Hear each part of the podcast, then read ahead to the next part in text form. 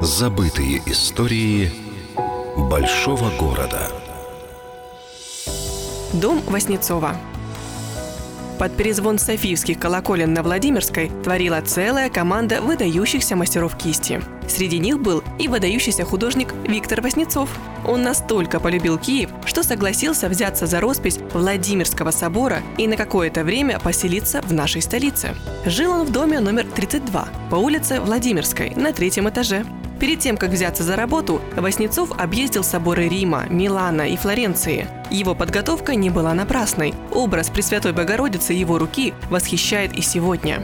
Одновременно с росписью собора Васнецов приступил к работе над полотном «Иван Царевич и Василиса Прекрасная» на сером волке. А потом взялся и за всем известных «богатырей», которые стали его визитной карточкой.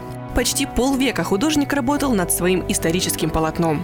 И когда работа была завершена, киевляне сразу узнали в образе Добрыни Никитича самого автора. Известно, что эпические защитники Древней Земли Илья Муромец, Добрыня Никитич и Алеша Попович были частыми гостями в громких гуляниях во дворце князя Владимира, который располагался вокруг Десятинной церкви. А вот о том, что в 19 столетии на той же улице образы богатырей годами пылились в тесной художественной мастерской, мало кто знал в Киеве. Богатырей Васнецова сразу же выкупил меценат и коллекционер Павел Третьяков. И хотя картина уже более ста лет украшает одноименную галерею, мы с вами знаем, что создавался этот шедевр у нас на Владимирской. Дом Виктора Васнецова, улица Владимирская, 32.